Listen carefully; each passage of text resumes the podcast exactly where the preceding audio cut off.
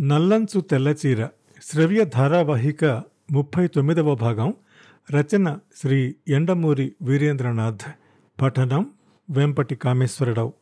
మీరేమీ భయపడనవసరం లేదు రవితేజ ఉన్నది ఉన్నట్టు చెప్పండి. క్రిమినల్లా చిల్లుపడ్డ గిన్నె లాంటిది. ఎక్కడో మనకి తప్పకుండా లూప్ హోల్ దొరుకుతుంది. మిమ్మల్ని బయటపడేసే బాధ్యత నాది.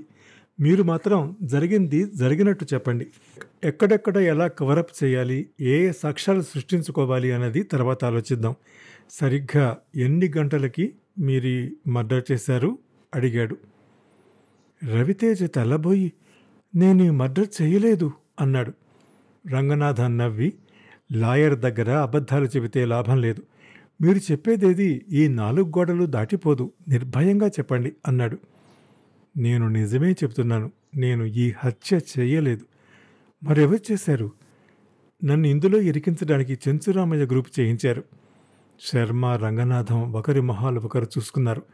రంగనాథం రవితేజ వైపు తిరిగి ఆ రాత్రి హత్య జరిగే సమయానికి శర్మగారు చెప్పినట్టు మీరు ముంబైలోనే ఉన్నారా? అడిగాడు. రవితేజ ఆలోచించాడు. అతడు అంతకు ముందే పేపర్లు చదివాడు. భాస్కర్ చెప్పింది కూడా గుర్తుంది.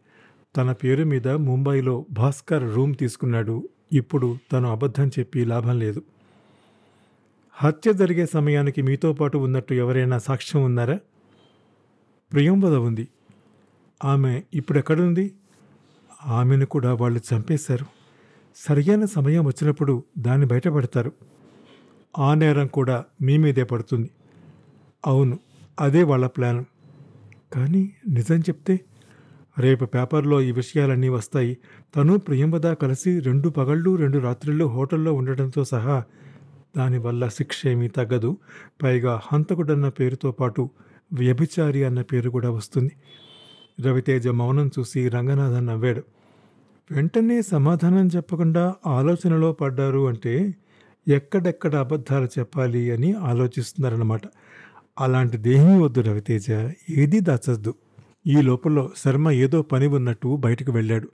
మూడో మనిషి ఉండటం ఇష్టం లేకే ఆయన అలా వెళ్ళిపోయాడని గ్రహించి రవితేజ మనసులోనే థ్యాంక్స్ చెప్పుకున్నాడు. ఇంకేమీ అతడు దాచదలుచుకోలేదు. ప్రియంవద పరిచయం అవటం దగ్గర నుంచి ఆమెతో కలిసి తన హోటల్లో గడపటం వరకు వివరంగా అంతా చెప్పాడు.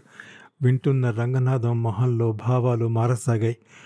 మై గాడ్ చాలా కథ ఉందే అన్నాడు. రవితేజ సమాధానం చెప్పలేదు. మీరు ఏ హోటల్లో దిగారు? ఏ పేరు మీద? రవితేజ హోటల్ పేరు చెప్పి నా పేరు వ్రాయలేదు చంద్రప్రియ అని వ్రాశాను. మీరు ఆ హోటల్లో రెండు రోజులు ఉన్నట్టు ఎవరైనా గుర్తుపడతారా? వెయిటర్స్ కూడా కనిపించకుండా రహస్యంగా ఉన్నాం. అవును పరాయి స్త్రీతో అంటే తప్పదు. అందులోనూ మీరు పాపులర్ వ్యక్తి కదా. ఇప్పుడు అదే మీకు వ్యతిరేకమైంది. మీ భార్య మరణించిన సమయానికి మీరు ఈ ఊళ్ళోనే ఉన్నారు పైగా దొంగ పేరుతో ఉన్నారు. మీ డైరెక్టర్లకు మాత్రం ముంబై నుంచి చేస్తున్నట్టు ఫోన్ చేశారు. మీరు ముంబైలో ఉన్నట్టు అభిప్రాయం కలుగజేశారు. మీ ప్రత్యర్థులు చాలా తెలివితేటలతో అక్కడ ముంబైలో మీ పేరు మీద రూమ్ తీసుకుని మీరే ఇక్కడికి వచ్చి హత్య చేసి వెళ్ళిపోయినట్టు రంగం సృష్టించారు. మింగలేని కక్కలేని పరిస్థితి. మీరు ఆ రాత్రంతా తనతోనే ఉన్నట్టు సాక్ష్యం చెప్పే ఏకైక వ్యక్తి ప్రియం వదాయిక లేదు. రవితేజ మీరు మెడలోతు ఊబిలో కూరుకుపోయారు. నాకు ఆ విషయం తెలుసు క్లుప్తంగా అన్నాడు రవితేజ. ఇక్కడ ఈ సంభాషణ జరుగుతున్న సమయానికి అక్కడ రాజశేఖర్ తన గదిలో విసుగ్గా పచారులు చేస్తున్నాడు. రవితేజ ఆ గెస్ట్ హౌస్లోనే నిశ్చయంగా అప్పటి వరకు ఉన్నాడని అతడికి అనిపిస్తోంది. దొరికాడు అనుకున్నవాడు ఆఖరి నిమిషంలో తప్పించుకున్నాడు. శర్మ కారు అక్కడికి వచ్చిందని పక్కవాళ్ళు చెప్పారు. అంతలో అతడికి మరో ఆలోచన వచ్చింది. మరుక్షణమే దాన్ని ఆచరణలో పెట్టాడు. ఆ రోజు నుంచి శర్మ ఫోన్ ట్రాప్లో పెట్టబడింది. ఎక్కడున్నా రవితేజ శర్మ ఒకరినొకరు కాంట్రాక్ట్ చేసుకుంటారని అతనికి తెలుసు. శర్మ టెలిఫోన్ని ట్రాప్లో పెట్టాక శర్మ మీద ఇద్దరు మనుషుల్ని నిఘా ఉంచాక ఇన్స్పెక్టర్ రాజశేఖర్ ఓపిక్గా వేచి ఉండటానికి నిశ్చయించుకున్నాడు. అతడికి పోలీస్ ట్రైనింగ్లో చెప్పారు ఎక్కడో ఒక చోట ఒక తప్పు చేసినవాడు మరొక తప్పు చేయకపోడు. చుట్టూ వలపన్ని వేచి ఉంటే దొరక్కపోడు అని. హంతకుడు చాలా తెలివితేటలతో ఈ హత్య చేశాడని అతడు గుర్తించాడు. ముంబై నుంచి వచ్చే విమానం ఆలస్యం కాకపోయి ఉంటే అతడు అసలు బయటపడేవాడు కాదు. రెండు రోజుల వరకు ఆచూకీ దొరకలేదు. శర్మకు వచ్చే ఫోన్లన్నీ ట్రాప్ చేయబడుతున్నాయి. వాటిల్లో రవితేజ ఫోన్ లేదు. బహుశా శర్మకే అనుమానం వచ్చి తన ఇంటికి ఫోన్ చేయవద్దని రవితేజకి చెప్పాడేమో అన్న అనుమానం కూడా అతడికి రాకపోలేదు మరో రోజు గడిచింది. రాజశేఖర్కి అసహనం పెరగసాగింది. ఏం చెయ్యాలా అని ఆలోచిస్తూ ఉండగా ఆ రోజు ఒక ఊహించని సంఘటన జరిగింది. శర్మకు వచ్చే ఫోన్ సంభాషణలన్నీ ఎప్పటికప్పుడు టేప్స్ ద్వారా అతడికి అందజేయబడుతున్నాయి. ఒక సంభాషణ దగ్గర ఆశ్చర్యంతో అతడు పొంగిపోయాడు. మాట్లాడుతున్నది రవితేజే కానీ శర్మతో కాదు మిస్ విజయవాడతో. అతడు తన చెవుల్ని తానే నమ్మలేకపోయాడు. రవితేజ మాట్లాడుతున్నది శర్మ భార్యతో. శర్మ భార్యే మిస్ విజయవాడ. రవితేజకి ఉత్తరం రాసింది ఆమె. రవితేజకి ఆమెకి ఎప్పటి నుంచో పరిచయం ఉందన్నమాట. అతడికి మరొక క్లూ దొరికింది. అతడు టేపుని మరింత ఆసక్తిగా వినసాగాడు. నేను రవితేజని ఆగండి ఫోన్ పెట్టేయకండి అంటూ ఆ సంభాషణ మొదలైంది. ఇది జరగడానికి సరిగ్గా నాలుగు రోజుల ముందర నేను మొత్తం కేసు వివరాలన్నీ పరిశీలించాను అన్నాడు రంగనాథం ఫైల్ మూస్తూ. రవితేజ అతడి వైపు ఆత్రంగా చూస్తున్నాడు. పక్కనే శర్మ కూర్చుని ఉన్నాడు. తనకి రెండు రోజులు టైం ఇమ్మని తను అన్నీ చూసి ఏం చేయాలో చెబుతానని రంగనాథం కోరాడు. శర్మ రవిని ఇంకో ప్రదేశంలో దాచాడు. ముందు చూపుతో రవిని తనింటికి ఫోన్ చేయవద్దని కోరాడు. రంగనాథం చెప్పిన టైం అయ్యాక రవిని తీసుకుని అతడి దగ్గరికి వెళ్ళాడు. అప్పటికి మాధవి మరణించి పది రోజులు గడిచాయి. పేపర్లిక ఈ విషయం వ్రాయటం మానేశాయి. జనం కూడా మర్చిపోతున్నారు. మనం రెండు విధాలుగా వాదించవచ్చు ఈ కేసుని అంటూ కొనసాగించాడు రంగనాథం. విదేశాల నుంచి రాగానే ముంబైలో దిగానని మాధవి మరణంతో ఏ సంబంధమూ లేదని మనం అనొచ్చు. కానీ అలా అయితే రెండు రోజుల పాటు ముంబైలో ఏం చేశారన్న ప్రశ్న వస్తుంది. సీరాక్ హోటల్ రిసెప్షనిస్ట్ చంద్రికా ప్రియదర్శిని మనకు వ్యతిరేకంగా సాక్ష్యం ఇస్తుంది.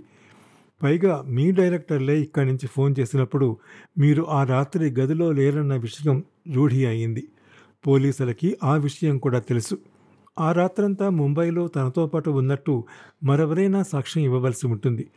ఏ బ్రోతలకైనా డబ్బిచ్చి సాక్ష్యానికి కుదర్చుకోవచ్చు కానీ రేపు క్రాస్ ఎగ్జామినేషన్లో ఆమె నిజం చెప్పేస్తే కష్టం. రవితేజ లాయర్ వైపు ఆశ్చర్యంగా చూస్తున్నాడు. ఈ సాక్ష్యాలని కుదుర్చుకోవటం అతడికి తెలియని రంగం. అలా వద్దు మనం జరిగింది జరిగినట్టు నిజం చెబుదాం అన్నాడు రవితేజ. రంగనాథం శర్మ వైపు చూశాడు. శర్మ లేచి వెళ్ళిపోబోయాడు. శర్మగారు కూడా విననివ్వండి పర్వాలేదు అన్నాడు రవి. ఇంతవరకు వచ్చాక ప్రియంవద విషయం దాచటం ఇష్టం లేకపోయింది అతడికి. నేను అది కూడా ఆలోచించాను. విదేశాల నుంచి మీరు సరాసరి హైదరాబాద్ వచ్చేశారు.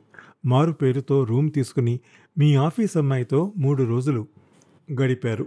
మీ ఆఫీసు వాళ్ళకి అనుమానం రాకుండా ఉండటం కోసం ఒకే ఊళ్ళో ఉంటూ ముంబై నుంచి మాట్లాడినట్టు మాట్లాడారు. మీ భార్య గారు మరణించిన రోజు కూడా మీరు హోటల్లోనే ఉన్నారు. ఇదేనా జరిగింది? అవును అదే. ఈ వాదనలో చాలా లొసుగులు కనపడుతున్నాయి. మీతో పాటు ఉన్న ప్రియంవద ఏమైంది? మూడు రోజులు అయిపోగానే ఇంటికి రాకుండా మీరు ఏమయ్యారు? వారం రోజుల పాటు ఎందుకు పరారీ అయ్యారు? మరీ ఎయిర్పోర్ట్ నుంచి అని వచ్చే ముందు ఫోన్ చేయవలసిన అగత్యం మీకేం వచ్చింది? ఒక అమ్మాయితో ఏకాంతంగా గడపటం తప్పు కాదే? దానికింత మూడు రోజుల పాటు ఆమెను తీసుకుని నాగార్జున సాగరో వెళ్తే మిమ్మల్ని కాదనే వారెవరు అన్న ప్రశ్నలు వస్తాయి రేపు కోర్టులో. రవితేజ తల వంచుకున్నాడు. ఇప్పుడు ఈ లాయర్ అడుగుతుంటే నిజమే అనిపిస్తుంది కానీ అప్పుడు అసలు తోచలేదు ఆ వేడిలో తను అసలు పరిణామాలు ఆలోచించలేదు. ప్రియం వద ఏం చెబితే దానికి ఒప్పుకున్నాడు. నిజంగానే ఇన్ని అబద్ధాలు ఆడవలసిన అగత్యం ఏముంది? ఈ లోపల రంగనాథం అన్నాడు. అన్నిటికన్నా ముఖ్యమైనది ముంబైలో మీ పేరు మీద గది తీసుకునేదెవరు అని. నాకు తెలియదు భాస్కర్ అట ఎవరో అని మీరంటారు. కానీ ఇంత భయపడి ఇన్ని ఏర్పాట్లు చేసుకున్నవారు అది కూడా మీరే అరేంజ్ చేసుకున్నారని అనుకుంటారు ఎవరైనా. కనీసం అతడి సాక్ష్యమైనా మనం సంపాదించగలగాలి. శర్మ మధ్యలో కల్పించుకొని పోనీ ప్రియంవద రవితేజ దిగిన హోటల్లో వాళ్ళు సాక్ష్యం ఇస్తారు కదా? రవి అన్నాడు ఎవరు ఇవ్వరు. ఎవరికీ నేను కనపడలేదు పైగా రిజిస్టర్లో చేతి వ్రాత కూడా మార్చి రాశాను. ఇవన్నీ కాక సుధాకర్ సాక్ష్యం ఒకటి ఉంది అర్ధరాత్రి మీలాంటి వాణ్ణి ఇంటి వెనక చూశానని అతను అంటున్నాడు. అబద్ధం! అని మీరంటే లాభం లేదు. సరే ఇక అసలు విషయానికి వచ్చి నేను చెప్పదలుచుకున్నది చెబుతాను. మనకి రెండు మార్గాలు ఉన్నాయి రెండిట్లో మీకు ఏది బాగుంటే అది నిర్ణయించుకోండి. ఫైనల్గా అన్నాడు లాయరు. రవితేజ ముందుకు వంగాడు. మనకున్న సాక్ష్యాలతో మీరు హంతకుడు కాదని మనం నిరూపించలేం అన్నాడు రంగనాథం. పోలీసులు కూడా అలాగే మీరు హంతకుడు అని నూటికి నూరుపాళ్ళు నిరూపించలేరు వింటున్న ఇద్దరు మాట్లాడలేదు. సాధారణంగా లాయర్లెవరూ వచ్చిన కేసుని వదిలిపెట్టరు కానీ నేను అలాంటి వాణ్ణి కాను. నాకు డబ్బు ఒకటే కాదు ముఖ్యం. మనం ఉన్న విషయం ఉన్నట్లు చర్చిద్దాం. రవితేజ భార్య హిస్టీరియా పేషెంట్. ఆమె నోట్లోంచి నొరగలు కూడా వస్తుంటాయని డాక్టర్ చెబుతాడు. రవితేజ అన్నట్టు మనం కోర్టులో ఉన్నద్దున్నట్టు చెబుతాం. అంటే ప్రియంవదకి రవికి సంబంధం ఉన్నదన్న విషయం కూడా ఒప్పుకుంటాం. ప్రియంవద చెంచురామయ్య మనిషిని కేవలం ఈ కేసులో రవిని ఇరికించడానికి మాధవిని చంపారని మనం వాదిస్తాం. కానీ కోర్టు నమ్మదు. ఈ కేసులో రవితేజ మీద ద్వేషం ఉంటే దానికి మాధవిని చంపవలసిన అవసరం చెంచురామయ్యకి లేదు. పోనీ రవిని మానసికంగా చిత్రహింస పెట్టడానికి చెంచురామయ్య ఈ ప్లాన్ వేశాడని అనడానికైనా దానికంటే మంచి ప్లాన్ వేయచ్చు. అన్నిటికన్నా ముఖ్యంగా మీరు ఈ ఊళ్ళో లేరని ఎస్టాబ్లిష్ చేయడానికి చేసిన ప్రయత్నాలన్నీ మీకు వ్యతిరేకంగా పనిచేస్తాయి. మనకి బెనిఫిట్ ఆఫ్ డౌట్ లభిస్తుంది అని కూడా నేను అనుకోవటం లేదు.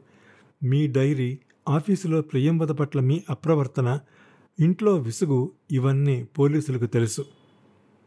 రేపు ఇవన్నీ కోర్టులో వస్తాయి పేపర్లో పడతాయి. చివరికి అంతో ఇంతో శిక్ష కూడా తప్పదు. మనం పై కోర్టుకు వెళ్ళిన లాభం ఉంటుందని నేను అనుకోను. అయితే ఏం చేద్దాం? అన్నాడు రవితేజ. లాయర్ ఏం చెబుతున్నాడో అర్థం కాక. మీకు బాగా డబ్బుంది పరపతుంది. కొంతకాలం పాటు చీకట్లోకి వెళ్ళిపోండి. రవితేజ ఉలిక్కిపడ్డాడు. అమాయకంగా రంగనాథం వైపు చూశాడు. అతడు చెప్పేది మనసుకు పట్టడానికి రెండు నిమిషాలు కావలసి వచ్చింది. రవితేజ మొహంలో మారుతున్న భావాల్ని రంగనాథం గ్రహించి నవ్వాడు.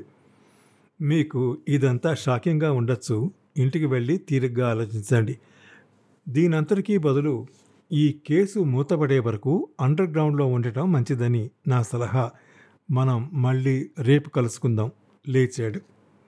శర్మ రవితేజ కూడా లేచారు. ఆ తరువాత ఏం జరిగిందో నలభైవ భాగంలో వింటారు. అంతవరకు సెలవు నమస్కారం.